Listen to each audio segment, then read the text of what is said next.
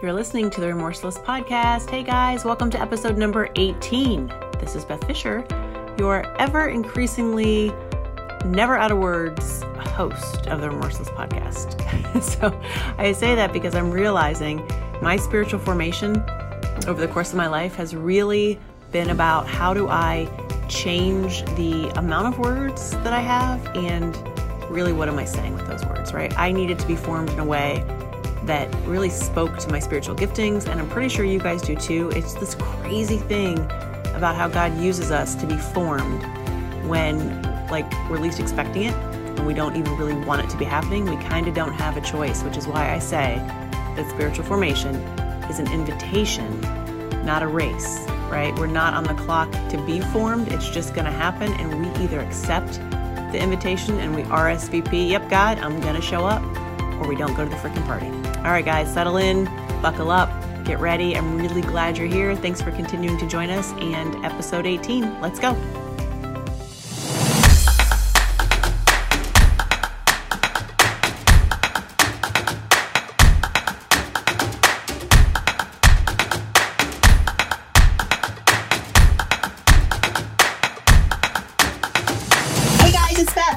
Remorselessly Biblical. I'm really glad you're back with me today. Thank you for joining on Life Network for Women. Thanks for being here as always, where we really just take an important look at scripture as it relates primarily to all the hard things in life, right? That's what I really care about is how we show up on our journeys, how we become closer to God through knowing ourselves better. For me, for many, many years of my journey, I did not know myself well or if I did, I didn't take the time to accept it, acknowledge it, be okay with it, stop pretending I was somebody that I wasn't so that other people might feel more comfortable themselves or accept me. You know, I feel like I basically belonged somewhere. I think we all struggle with that, don't we? I think we all say, I really want to feel loved. And when we don't, we go to a lot of measures to have that happen, to receive love. And when we do that, we lose ourselves. So I am all things all the time about leading people on their own journeys, their individual journeys, uh, their journeys in the workspace, in their family space, in whatever areas of their lives that they show up.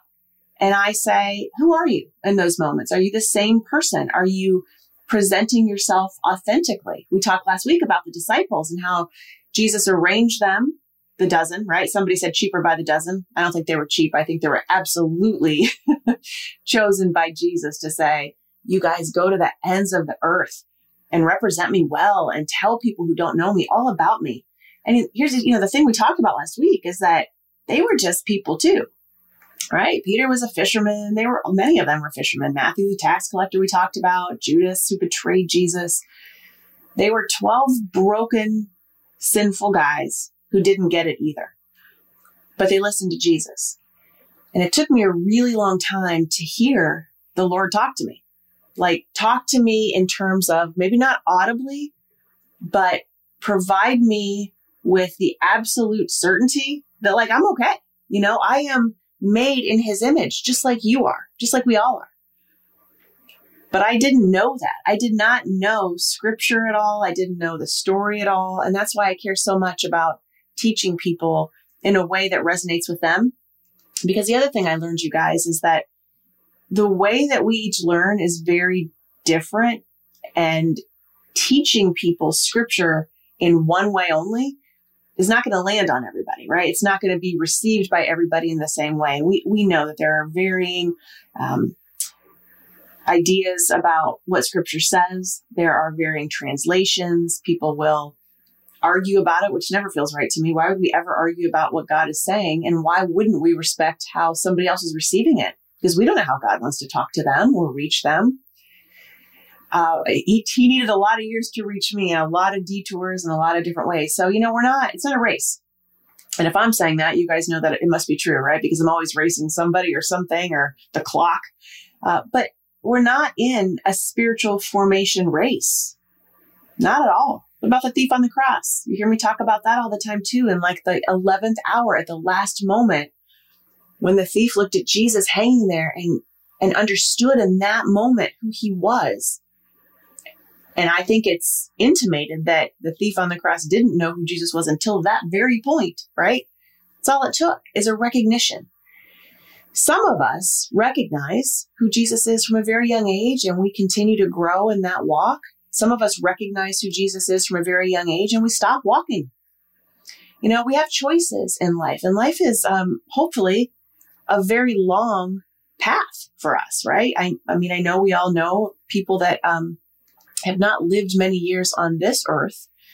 But then we also know people who have lived to be 85, 90, 100 years old. That's a long time, a lot of human years to be here.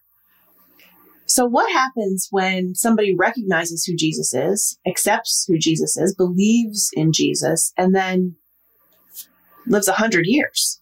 Like, do they just believe that at age 12, say the sinner's prayer, and yes, Jesus, I believe in you, and then, like, that's it? No, that is not it. It can't be it, right? How boring would that be? First of all, I mean, it would just be like, okay, I, I got this thing and now I'm over it. We're never over our relationship with God because it grows and it changes and it deepens and it strengthens. And so do we. That's where we're going today, you guys. I really, really want to just share with you some things that I've learned under the heading of spiritual formation. We are not stagnant people.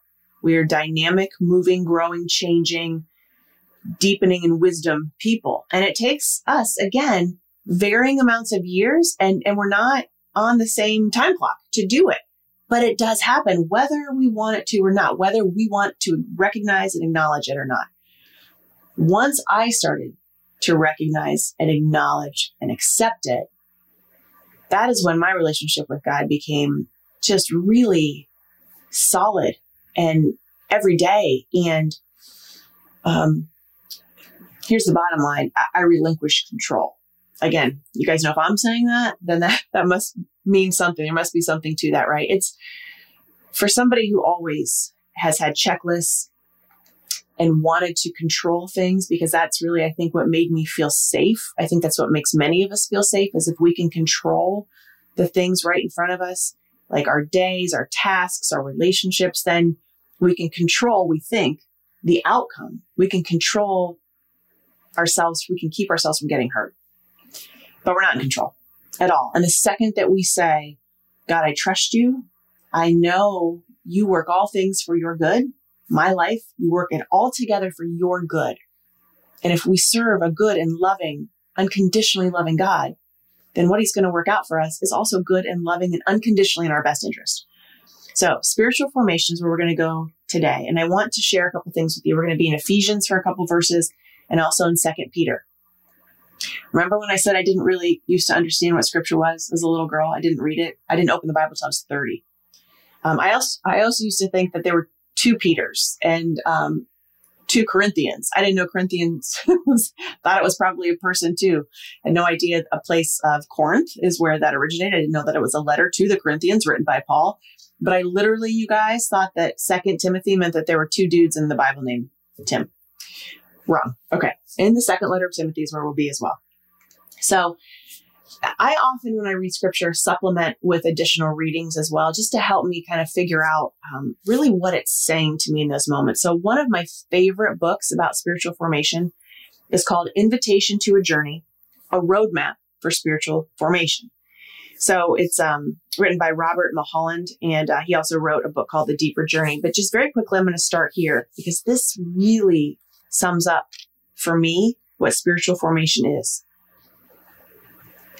He describes spirituality that is viewed as a static possession we feel we can achieve and control, or as a journey that unfolds through an increasingly faithful response to the one whose purpose shapes our path, whose grace redeems our detours, whose power liberates us from crippling bondages of the prior journey, i.e., prior mess ups, mistakes, sins, and whose transforming presence, God's transforming presence, meets us at each turn in the road. God is always there. I also really like what C.S. Lewis said about this. Every time you make a choice, you are turning the central part of you, the part that chooses, into something a little different than it was before. So think about that. Every time you guys make a decision about your day, about your next moment, every decision you make, what C.S. Lewis says, and I cannot agree with this anymore, is that the part of you that's doing the choosing is turning into something a little different than it was before, a little deeper, a little more wisdom, a little more certainty, a little more clarity, right? A little more growth transformation on our spiritual journeys. And taking your life as a whole, he goes on, with all your innumerable choices, all your life long, you are slowly turning the central thing either into a heavenly creature or into a hellish creature. Either into a creature that is in harmony with God and with other creatures and with itself, or else into one that is in a state of war and hatred with God and with its fellow creatures and with itself. So, what does that mean? C.S. Lewis says every time we do something, every time we make a choice, something's happening within us. It's one of two things. We're either growing in our relationship with God or we're turning a little bit further away from God. We're not growing. One of those two things is happening all the time. We're, we're in spiritual warfare, right? There's, there's a winner and a loser. Like I, I could never understand either of you guys when I was teaching scripture and people would say, well, I don't know if I believe in Jesus. So, you know, we talk about that. We'd unpack that. You know, that's a very, um, respectful conversation that needs to ensue. You don't just say to somebody, well, how can you be so dumb not to believe in Jesus? I mean, that's really, it's really not loving, right? That's sort of the antithesis of how Jesus would respond. But when somebody says that, you can, and I have talked about um, reaching certain people, right? I'm very competitive. And for me, years ago, somebody said, look, there's kind of like two teams in scripture. Somebody wins and somebody loses. I'm like, I went on the winning team. I went on Jesus' team. We know how the story turns out. We can go to the book of Revelation and read, right? We understand what's happening through this story. We understand that it's a fight every single day. Well, what C.S. Lewis is saying is that every single day we have choices on our spiritual journey. A spiritual formation journey, you guys, is it's a personal one. It's a personal one first and a collective one as you go along. And the personal spiritual journey is not on anybody's time schedule but your own. That's it. It means, are you every day learning a little bit more, taking some more empathy and compassion and demonstrating that, like Micah 6 8 says, right? What does the Lord require of you? To act justly, to love mercy, and to walk humbly with your God. Are you doing those things? Are you acting justly if you see somebody in the world that you know needs help? Are you helping like Jesus helped? Are you stopping on the side of the road? Right? Are you picking somebody else up who needs a little bit uplifted? Are you doing those things? Are you acting justly? Are you loving mercy for your neighbors who might not think like you? Who might not act like you, who may be hard to love? Are you showing them mercy? And as you do those things, are you walking humbly with God? Humility, you heard me say a little bit ago, relinquishing control is how I needed to go about my spiritual formation journey. We, we're not in control of it, right? So we can't just wake up and say, Hey God, I think today, like I'm in, I'm going to just knock out this whole spiritual formation thing today. Got it. No problem. I'm in. No. Um, we, we are not in charge. And so for me, I had to relinquish control, which means humility.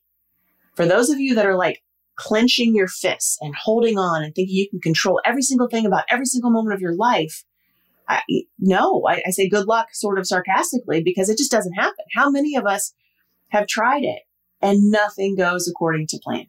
Right? You've probably heard people say, man, God has a sense of humor. You want, you want to crack him up? Try telling him your plans. We, we can, we can think and we can act and we have free will and we can have goals and aspirations. And those are all good things.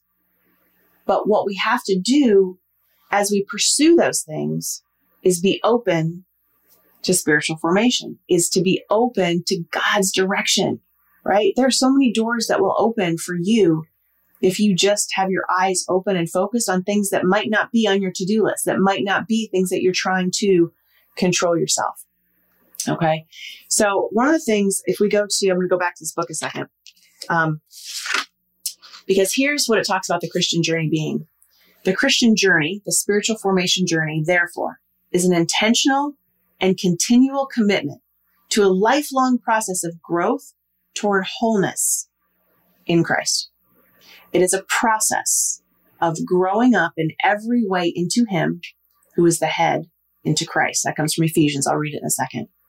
Until we attain to mature personhood, to the measure of the stature of the fullness of Christ. It is for this purpose that God is present and active in every moment of our lives. So if we go to Ephesians um, 4, I'm in Ephesians 4, and I'm going to read verse 13, which is what we just read in the book. And it says, um, I'll, I'll back up to 11, Ephesians 4 11. And he gave the apostles, the prophets, the evangelists, the shepherds, and teachers to equip the saints for the work of ministry for building up the body of Christ. Until, this is verse 13, until we all attain to the unity of faith and the knowledge of the Son of God to mature manhood. I think it should say womanhood, but I'm not going to argue. To the measure of the stature of the fullness of Christ, so that we may no longer be children, tossed to and fro by the waves and carried about by every wind and doctrine. Park that for a second. By human cunning, by craftiness and deceitful schemes. Rather, we're in verse 15. Speaking the truth in love, speaking the truth in love. We are to grow up in every way into Him who is the head into Christ. Okay. I love this, Ephesians, also from Ephesus. Back in the day, I also didn't know that Ephesus was a place before I knew what the Bible was, really talking about. So, what is Paul saying in his letter to the Ephesians here? He's basically saying it's a spiritual journey, you guys. Like, nobody expects uh, for all you new parents out there, right? Maybe you have a, a newborn who is still sleeping in a crib. Okay, so you put your newborn down for a nap in the crib and you walk away and you make lunch and you do whatever you need to do. And then you go back when your baby wakes up. Do you expect when you walk into the room that your newborn baby's going to be like standing in it, eight, nine, ten years old? No, it is a process. It's a journey until we mature into the likeness of Christ. That is the spiritual formation journey. In fact, this is the definition. The process. This is the definition of spiritual formation. The process of being formed in the image of Christ for the sake of others. The process of being formed. Process, process, process. I cannot emphasize that enough. How many of you have zero patience? Okay, this was me a, long time ago.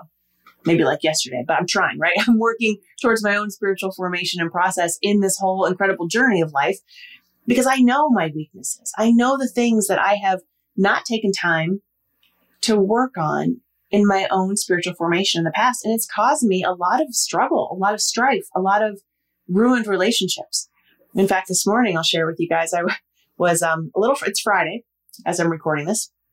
And Fridays are a day that I typically work from home and like to do a lot of catch up, which means uh, not, not as in ketchup and mustard. I catch up on things and I'm like, I have so much to do. And my husband, who's the sweetest guy on the planet, says, Why are you being mean to me? And I'm like, I'm being impatient. That's what I was being. I was being impatient with myself because I wanted to get all of these things done. I go back to not in control. One of the hardest lessons to learn is that if you have all of these things filling your day, filling your time, filling your mind, where's the time for God? Where is your personal grace and space? Where's your personal grace of yourself to give yourself a break and say, I don't have to do all these things, right? That goes back to performance based acceptance. I still struggle with that, but I'm getting better. And what I've learned is it's okay to not have anything to do. It took me a long time to figure that out. I always thought I can't sit still. I can't not have anything to do because then I'd be unproductive. And if I'm unproductive, then what does that say about me? I don't have any worth and value if I'm not doing anything. What does God want? Why did he make us? Only to be with us, to be in relationship with us. Well, if you're so busy filling your days, filling your mind, filling your spaces with everything but God, there's no room to be in relationship with him. And there are times, you guys, there are times in our lives when we just don't have space. It's not an excuse, it's reality. And the thing you have to understand too is when you give yourself a break, what that means is don't stay stuck in guilt and think that you're washed up and you're terrible and you're a loser and God's mad at you. No. No, he understands always. And so there's never a point in your journey that you've done something so wrong, that you've been away from God for so long that he won't welcome you back with open arms, right? Like he did the prodigal son, right? Remember that incredible parable. And the father just, the son goes away from him and the father has like a backup kid, right? The prodigal son's brother is still home. So it's not like the father didn't have other children. We're all brothers and sisters in Christ. God has all of us. So if one of us is struggling and turns away and is not in relationship or runs away, like the prodigal, runs away from home, runs away from home, as in the Holy Spirit is our home living within us, God's not going anywhere. He's not on the clock either. God lives outside of space and time. But sometimes we get so stuck in our own minds that we have done something so wrong or we've turned from God for just too long, right? We've been away, we've been out of relationship. We don't even know how to talk to Him anymore. So we're so fearful that we're just going to keep messing up and that those things are just really holding us back that we just don't try. And when you don't try, you become more and more and more broken and downward spiraling away from your spiritual growth and transformation. It is a journey, you guys. It's a process. And I just really encourage you to not give up as you do that. So I want to go to Second Peter. There's only one Peter, the second book of Peter. And I want to read this to you as well. It's uh, in the very first chapter, right? After the greeting. And I'm in verse 3 of Second Peter.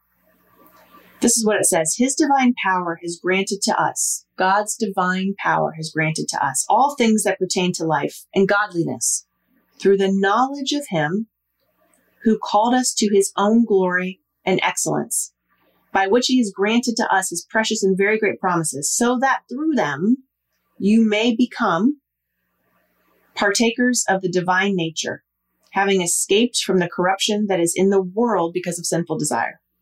For this very reason, here we go. This is spiritual growth and formation. For this very reason, make every effort to supplement your faith with virtue and virtue with knowledge and knowledge with self control and self control with steadfastness and steadfastness with godliness and godliness with brotherly affection and brotherly affection with love. For if these qualities are yours and are increasing, they keep you from being ineffective or unfruitful in the knowledge of our Lord Jesus Christ. What does this say? It's, it's this whole passage about building blocks. And I love that the last thing it ends on is love. Again, it goes back and it just says, for every effort, for this very reason, make every effort to supplement your faith. So we have this foundational layer of faith. We are believers. You know, I remember once when I was a little girl, I was always asking questions. I was probably four years old. I can say four because I hadn't yet gone to school. So I lived in a very small house in a very small town on the corner. So our house sat on a corner. There was a road and I would oftentimes go outside, cross the road and sit on the curb. And our tiny house sat on a street that had a dead end. So I would sit on the curb, look over our tiny, tiny house up to the hill and see cows behind this barbed wire fence. And I remember specifically this feeling, this thought in my head of how did those cows get here? And what if there was nothing? What if there was no hill, no fence, no cows, no life? I just had this question about how and why. And what if there wasn't anything? And in that moment, you guys, I remember specifically a feeling I had. I didn't have the words to describe it then. And I know what it is now, but I still, it's so heavy, so profound when you feel the Holy Spirit speaking to you right from within. And I remember as a four year old little girl thinking these thoughts and then feeling this overwhelming sensation of, I put those cows there. I put you here. I'm here with you. And it was just this peace that passes all understanding and this sense of, wow, something bigger than me did all this. I was four years old. I hadn't gone to school. I hadn't gone to church. I hadn't clearly read the Bible. I don't think I could read. So it's just a feeling. God is always, always with us. So I want to leave you with this to hammer home the point of spiritual formation. We're going to go to Second Corinthians. Uh, I'm on this second kick, right? I know I think earlier I said we're going to read from Second Timothy. No, we read from Second Peter, but I'm going to go to Second Corinthians chapter three, and we're going to be in verses 17 and 18. 2 Corinthians 3, 17 and 18 say this. Now the Lord is the Spirit, and where the Spirit of the Lord is, there's freedom. And we all, with unveiled face, beholding the glory of God, are being transformed into the same image from one degree of glory to another. For this comes from the Lord, who is the Spirit, the Holy Spirit in us. That's what that means.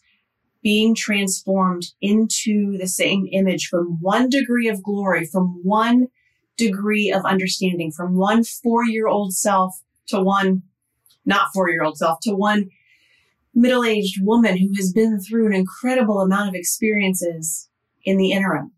And so have you been, right? Spiritual transformation, spiritual progress, an invitation to spiritual formation is over time. And we're not on the clock to do it. If we have the faith to believe, as we all do, that God is within us and transforming us from within, no matter what we're doing, then we will eventually get to that process of, wow, thank you. I have hindsight, God. I know why you were working all these things together for my good because now I'm here.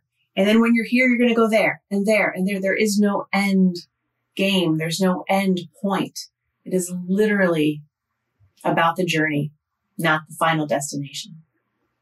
Our destination is God within us here, here now, right? We are doing kingdom work and we will be within the kingdom someday. That transformation will happen. But in the meantime, it's happening already. So I hope that brings you joy and comfort and peace and a sense of overwhelming knowing that you are being shaped into the person that God created you to be. So relish in that fact. Keep showing up on your journeys. Keep being remorseless. And if I can help you in any way, reach out to me. I'm at bethfisher.com. Thank you again for being here on Remorselessly Biblical, and I will see you all next week. Peace. Thanks for listening, guys. Hey, I really want to ask you one quick favor. Would you please, please, please, please subscribe to the podcast if you haven't already and leave a positive review? I'm not asking for a review if it's negative. Please be spiritually formed, be formed into a positive person. Let the Spirit lead you, whatever needs to happen here. But I, I would really love any kind of encouragement in the way of a positive review left on here because it would really make a huge impact and dent into where I continue to head. So thank you, thank you for doing that in advance. Thanks for being here. Please let me know how I can help, right? Workbooks, workshops, speaking engagements, whatever you guys need on your own spiritual journey, formation into becoming and being the person that God created you to be. All right, guys, thanks again. See you next week.